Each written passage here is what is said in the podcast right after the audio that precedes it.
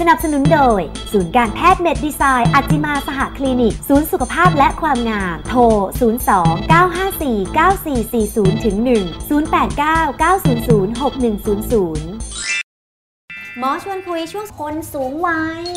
ที่จะห่างไกลอัลไซเมอร์แล้วก็พอไปถึงระยะสุดท้ายเนี่ยอันนี้ความทรงจำทั้งระยะสั้นระยะยาวหายไปหมดจำอะไรไม่ได้เลยนะแล้วก็ช่วยเหลือตัวเองก็ไม่ได้นะระยะที่แล้วเนี่ยเป็นระยะ ก้าวร้าวค่ะระยะถัดมาก็คือเป็นระยะไร้อารมณ์อืมไม่แสดงไม่อาหืรอมณ์ไม่อือไม่ฮือไม่อืออะไรทั้งสิ้นไม่ทำอะไรทั้งสิ้นค่ะคือนอนค่ะนิ่งๆอยู่บนเตียงเฉยๆอันนี้คือเป็นภาวะสุดท้าย ซึ่งอืมพอถึงภาวะเนี้ยส่วนใหญ่แล้วคนไข้จะเสียชีวิตจากภาวะแทรกซ้อนอืมที่มาจากการที่มันไม่ได้ขยับตัวค่ะไม่ได้อะไรยกตัวอย่างเช่น อาจจะเป็นปอดบวมติดเชื้อ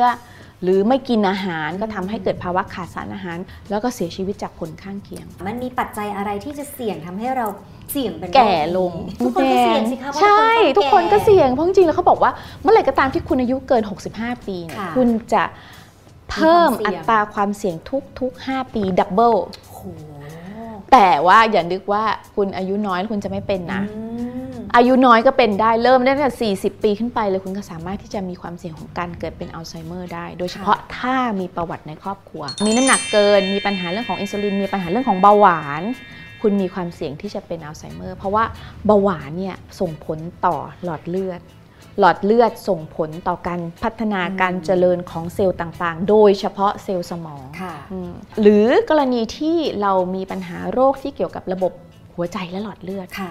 ค่ะคืออะไรที่มันเกี่ยวกับหลอดเลือดเนี่ยคุณก็เสี่ยงจะส่งผลต่อความเสี่ยงของอัลไซเมอร์ทันที การสูบบุหรี่ค่ะการดื่มแอลกอฮอล์ซึ่งส่งผลต่อหลอดเลือด ก็จะเพิ่มความเสี่ยงของอัลไซเมอร์สาเหตุหนึ่งที่สำคัญของอัลไซเมอร์เนี่ยมาจากภาวะสารอนุมูลอิสระที่สูง นั้นเขาก็มีการศึกษานะว่าอุ๊ยถ้าสมมุติเราเอาสารต้านอนุมูลอิสระที่ส่งผลต่อหลอดเลือด ซึ่งตัวที่เขามีการศึกษามากก็จะเป็นวิตามินซีวิตามินอ e, ีนะกรดโฟลิก นะคะรวมถึง B12 เพราะเรารู้ว่าการขาดพวกนี้มันจะทำให้ระดับการอักเสบในหลอดเลือดหรือ homocysteine เนี่ยสูง เขาพบว่าถ้าเราไปทำให้การอักเสบในหลอดเลือดลดลง พบว่าความเสี่ยงลดลง แต่ถ้าสมมุติว่าคุณมีอาการแล้วเนี่ยมันไม่สามารถจะทำให้ความจำกลับมาอ๋อคือเราลดความเสี่ยงได้ค่ะแต่ถ้ามันเสียไปถ้าแล้วป็เนี่ยกลับมันไม่ด้สามารถที่จะทำให้ภาวะสมองเสื่อมดีขึ้นค่ะ หรือทำให้กลับคืนสู่สภาพปกติได้อืมคือมันเป็นโรคที่น่าเศร้ามาก เพราะว่าปัจจุบันมันยังไม่มีวิธีรักษา เพราะฉะนั้นแล้วเราค่ะทำความรู้จักกันไปแล้วน่ากลัวอยู่เหมือนกันนะณค่ะหมอค่ะ เพราะฉะนั้นเราต้องมาดูวิธีการจะดูแลตัวเองยังไงล่ะ ให้เรามีความเสี่ยงที่มันจะห่างไกลจากโรคนี้ ให้มันน้อยที่สุดเลยนะคะ เดี๋ยวช่วงหน้ากลับมาคุยกันต่อตอนพักสักครู่ค่ะ